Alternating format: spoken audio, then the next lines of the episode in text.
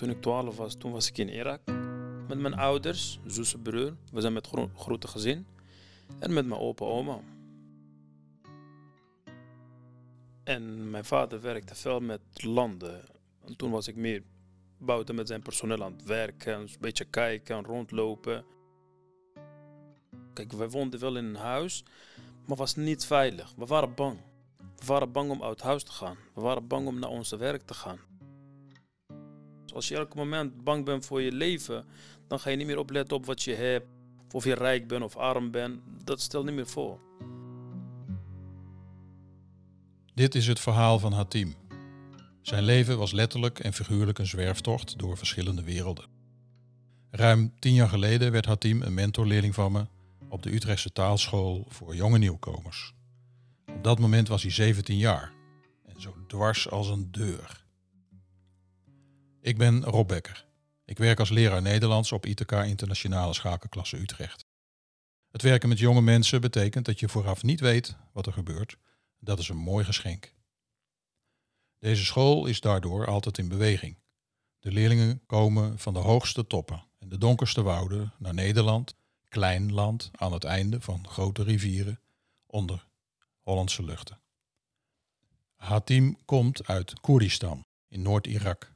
Hij werd geboren in een boerendorp in de bergen boven de stad Mosul. Dit gebied is al jaren het toneel van gevechten om een onafhankelijke Koerdische staat. Wordt op een gegeven moment toen heel veel kinderen meegenomen in verband met uh, bij hun laten groeien voor latere oorlogen, dingen. Wordt wel alles mee gedaan. En toen begint in Irak alleen maar erger en erger te worden met uh, oorlog en, en, problemen. En er worden kinderen ontvoerd en kinderen mishandeld en doodgemaakt. Toen komt in hoofd het idee om naar Nederland te komen. Toen waren al mijn neefjes hier. En die neven dachten, ja, Nederland, dat, uh, ga naar school, dat, dat. Toen was ik een kind van 14 jaar. Dus voor mij, ik had niks kunnen zeggen of bepalen, maar het was meer idee van mijn vader. Hij zei beter dat je eerst uh, zeg maar een paar jaar daar gaat en zodra je dat weer hier veilig wordt, dan kun je weer terug.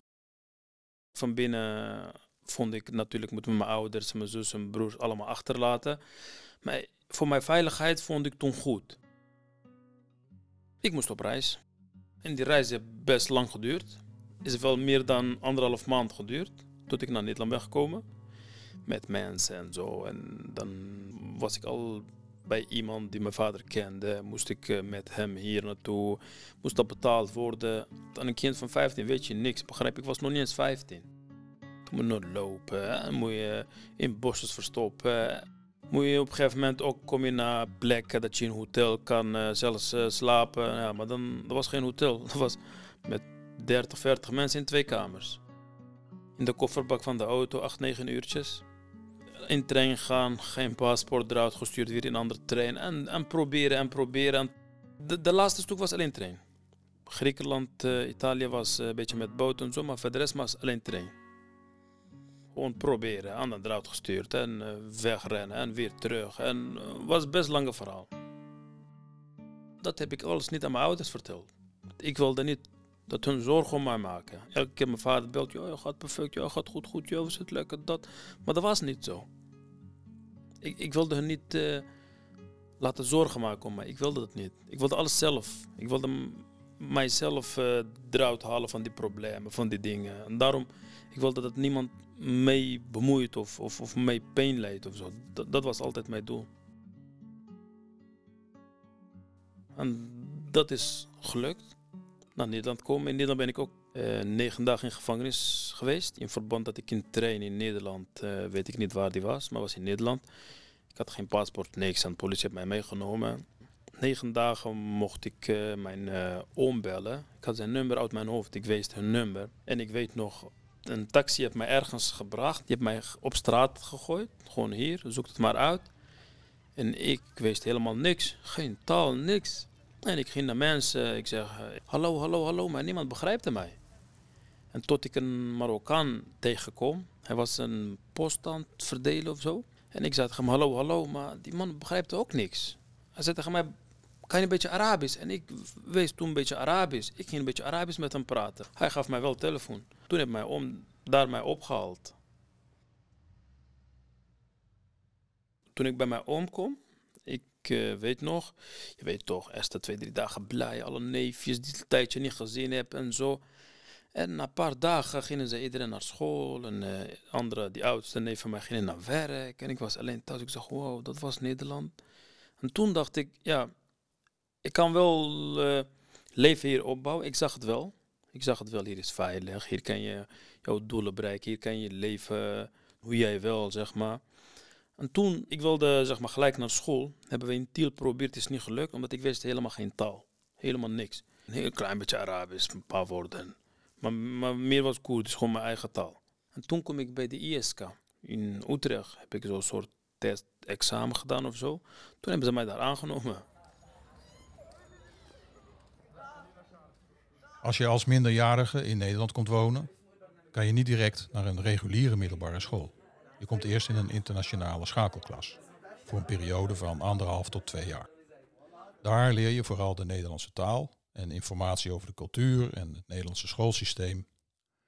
Een ISK kan je zien als een vluchtheuvel, een plek waar je tijdelijk blijft, waar je even kunt ontsnappen aan de race van alle dag en op adem kunt komen, om jezelf weer bij elkaar te rapen, zeg maar. Zodat je ruimte krijgt om na te denken over de mogelijkheden die je hebt en de richting die je kiest. Dat was het eerste jaar, ik was alleen maar chillen. School was voor mij uitgaanplek. En wordt ook gezegd, ja, ISK, ISK, een beetje tijd verspelen. Dan ga je naar ROC en dan uh, pas uh, begint echt de school. Dat wordt zo gezegd. Maar weet je wat is? Ik uit Irak, mijn tijd op school, als ik niet leerde, we kregen de stokje op onze handen. En ik kom naar Nederland, naar ISK in Utrecht. Toen ik die vrijheid zag, ik dacht, oh, hier hoef je niet te leren, hoef je niks te doen. Dat, kijk, in Nederland op school is wel beter dan bij ons natuurlijk. Die geven jou vrijheid. Of je wat kan bereiken of niet, zit in jouw handen. In de eerste anderhalf jaar heb ik niks gedaan. Bijna niks. Maar laatste jaar wel. Toen ben ik wakker geworden. Groente. Groente en zon, hey. Zon is echt. De zon geeft ook vitamine. En de Ja. winter met Dat hadden we gisteren nog niet hier gezegd. Tom, ook. De winter, dat, vertel, dat snap ik. Geen koud. Ik weet niet of de winter ons vitamine geeft, maar de zon, hè, het licht van de zon, de warmte van de zon, dat, dat is ook goed voor jou. Ik ging in klas van eh, Mr. Rob. En in het begin, ik en Rob hadden heel veel problemen. Ik en Rob, wij kenden elkaar niet.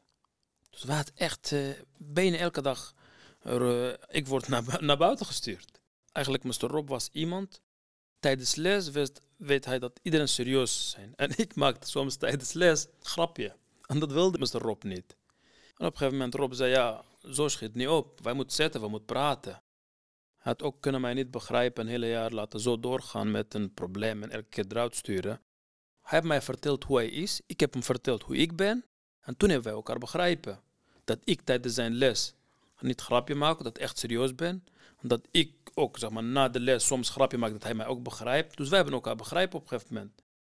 We gingen op een gegeven moment naar eh, kamp, op ISK, gingen we op kamp met de hele klas. Op een gegeven moment moest ik dingen regelen. Ho- hotel bellen, regelen, vervoeren. En was een meisje, weet ik nog steeds, die wilde niet meekomen van haar ouders. Die vonden niet veilig voor haar. Ik heb zelfs haar ouders gebeld. En die meisje is wel meegekomen. In dit jaar heb ik best veel dingen gedaan. Zes uur is Nou, en er zijn ook nog mensen die zeggen dat het ook gezond is om met mensen om te gaan. Dus om niet alles alleen te doen, maar ook sociaal contact. Ja? Ook moet je als je zo gezondheid. lachen, mister. En lachen. Ja, zeker. Lachen is echt gezond. ja, nou, Ja. Iedereen moest 30 uur stage lopen, ergens. En ik wilde se bij, oud, bij bejaardenhuis, met oude mensen. Ik ken oude mensen, ik had niks tegen oude mensen, maar ik had liever niet. Hun spreken en zo, begrijp? Ik had liever niet. Ik, ik wilde kijken waarom ik hun niet mag.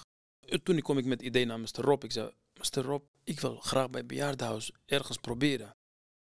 Ik ging met hun koffie drinken. Ik ging met hun dansen, met een ballon. Ik ging met hun eh, tekenen. Dus ik deed mijn hele dag niet stilzitten, gewoon inplannen wat hun deed. Ik deed ook mee. En dat vonden ze echt leuk. Geloof mij, die dagen waren zo kort bij hun en die, weken zo snel gegaan. Ik vond het ook leuk. Op het moment dat je deze leerlingen in je mentorklas hebt, zijn ze feitelijk nog kinderen. Je begeleidt ze op hun weg naar volwassenheid. Deze jonge mensen spoelen bij je aan, maar ze blijven niet lang bij jou. Dat weet je. Ze gaan weer door. Ontdekken ze zelf ook. Geregeld nodig ik oud-leerlingen uit in de klas. Om ze te laten vertellen over wat ze studeren of welk werk ze doen. Het is een belangrijk onderdeel van loopbaanoriëntatie, maar ik zie het ook als bezinning op de koers van het eigen leven. In gesprek met een jonge ervaringsexpert. Dit jaar zijn uh, oude leerlingen van Mr. Rob naar school langsgekomen. En ik zag aan hun, eentje was in Amersfoort op school, eentje in ROC, eentje was weet ik in Utrecht op. En ik zag hun heel anders. Begrijp je, heel netjes, netter dan ons. Uh, qua taal, hoe ze met Mr. Rob gingen praten en zo. En ik dacht, zo, zo, hebben iets gedaan om nu dat te hebben. En, en, en waarom doe ik dat niet? En toen ging ik echt alles aan doen om te leren, maar echt alles. Toen ik in ISK klaar was, ben ik naar ROC gegaan in Tiel. En toen daar heb ik best in één jaar mijn opleiding gehaald. Was heel goed. Ik dacht, ik ga een jaartje of twee werken, dan ga ik weer beginnen met uh, school. Maar dat was niet gegaan, hoe ik wilde. En toen ging het werken, bij Kwikwit gewerkt, en daarna in een restaurant gewerkt. En op een gegeven moment, in 2016, ik word gebeld van waar mijn, een goede vriend van mij werkte in Culemborg. En die belde mij en zegt, uh, ja, wij hebben veel over jou gehoord. We willen op gesprek gaan met jou. Ik zei, is goed. Ja, waar is jouw cv? Ik zei, cv heb ik niet. Ik zei, maar, wat ik vertel is waar. Als jullie geloven, is goed. Als jullie niet geloven, ik kan laten zien. Dus ik zeg dat ik iets met auto's kan of met techniek, ik kan laten zien. Ik zeg dat met auto's of techniek kan ik snel leren, ik kan laten zien. Ik kan een paar dagen komen hier gewoon gratis werken. Voor mij maakt niet uit. Jullie kunnen zien wat ik alles kan. En toen hun hebben mij gelijk aangenomen. Vier dagen werken, één dag school. En die school was in Breda. Die waren bezig met het tweede jaar. Ik zei, is goed, dan doe ik twee jaar in één jaar. Omdat toen had ik al een paar jaar geen school gedaan. En mijn taal, taal was wel goed praten, maar schrijven, lezen was echt achteruit gegaan. Je ging beginnen met school. En de leerlingen waren allemaal een jaartje voor, begrijp je? Ik moest er nog een jaartje inhalen. Ik moest er nog mijn lezen verbeteren. Ik moest het schrijven verbeteren. Ik moest een beetje op hetzelfde niveau als die leerlingen komen. Ik dacht, maakt niet uit, het gaat lukken. Ik was sommige dagen tot drie uur huiswerk aan het doen. Drie uur s'nachts. En dan ging ik slapen. En dan word ik om zeven uur opstaan. Naar werk moest ik gaan. Kom ik van werk terug, van Kwikstra. Om zes uur was ik altijd ongeveer kwart voor zes thuis. Dusje, eten. Ik had toen kind thuis. was een beetje druk thuis. Ik ging mijn laptop pakken. Ik ging naar McDonald's. Ik, ga, ik ging naar plekken waar ik rustig kan mijn huiswerk doen. McDonald's, McDonald's heb zelfs een paar keer uh, wifi uitgezet. Want ik ging te lang daar zitten. Vaak uh, leerlingen worden naar huis gestuurd. Ik bleef nog achter. Dingen vragen, dingen. Die hele klas van mij, ik was de enige buitenland. Allemaal waren Nederlanders trouwens. Letterlijk elke klas had op, op uh, plek van pauze, zeg maar, zijn tafel, lange tafel en we waren aan het eten. Ik ging soms bij hun eten, echt. Ik was niet welkom bij hun. Ik had kunnen ruzie of dingen maken, maar dat helpt niet. Ik heb laten zien dat ik ook een jongen ben, die gewoon normale jongen, een goede jongen. Ik heb niks verkeerd met mij. En op een gegeven moment, ik was beste vriend van hen allemaal geworden.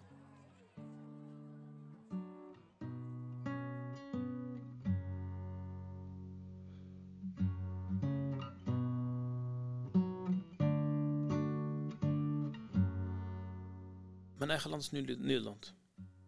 Ik kom uit Irak, maar omdat nu al veel in mijn leven is gebeurd in Nederland dan in Irak, altijd mijn dorpje, mijn plek waar ik vandaan kom blijft leuk.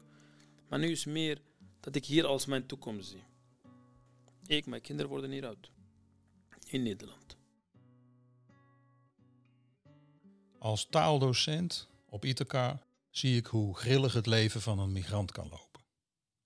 Als witte man, die al 35 jaar op dezelfde plek zit, besef ik dat de verhalen van mijn mentorleerlingen veel avontuurlijker zijn dan het mijne. Maar niemand gaat in een rechte lijn door het leven. Hatim is nu getrouwd en vader van drie kleine kinderen. Hij is bezig om een eigen garagebedrijf te starten, samen met een compagnon. Hatim is een eigenzinnige jongeman. Als hij een doel voor ogen heeft, dan gooit hij zich er helemaal in. Ik ben onder de indruk van zijn doorzettingsvermogen. Ik ben een paar jaar geleden, vier, vijf jaar geleden, ben ik naar een keertje naar ISK gegaan om een, een keertje voor klas te staan. Dat we kunnen vertellen, zo hoe en wat. En toen waren twee jongens die hebben gezegd, Mister, mister, mister, kunnen wij na gesprek jou spreken? Ik zei, is goed, doe maar. Prima.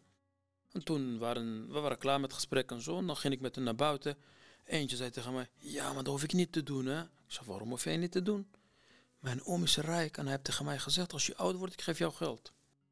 En nog eentje, eentje zei, ja, mijn vader heeft een supermarkt. Als ik oud word, dan is zeker de supermarkt voor mij is. Zei, ja, maar hoe lang? Denk je dat jouw oom gaat jou echt geld geven, dat jij jouw leven kan opbouwen? Of misschien is al die supermarkt failliet van jouw vader tot je oud wordt. Begrijp je? Ik dacht ook altijd vroeger, maar heel vroeger. Ik dacht ook, ik krijg geld van vader, ik krijg dingen van oom, van die, maar is echt niet zo.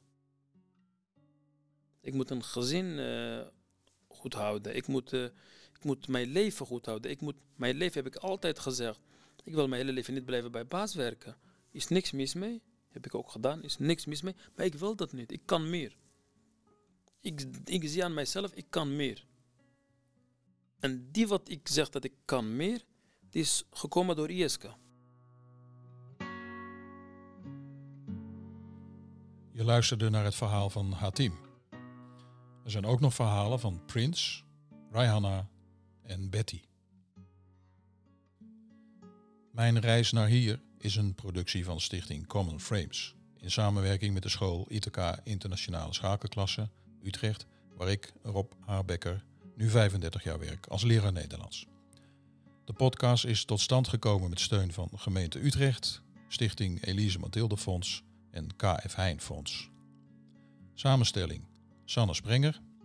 Productie Hemmo Bruinenberg. Feedback en ondersteuning Kiek Prins. Muziek Appie Alverink.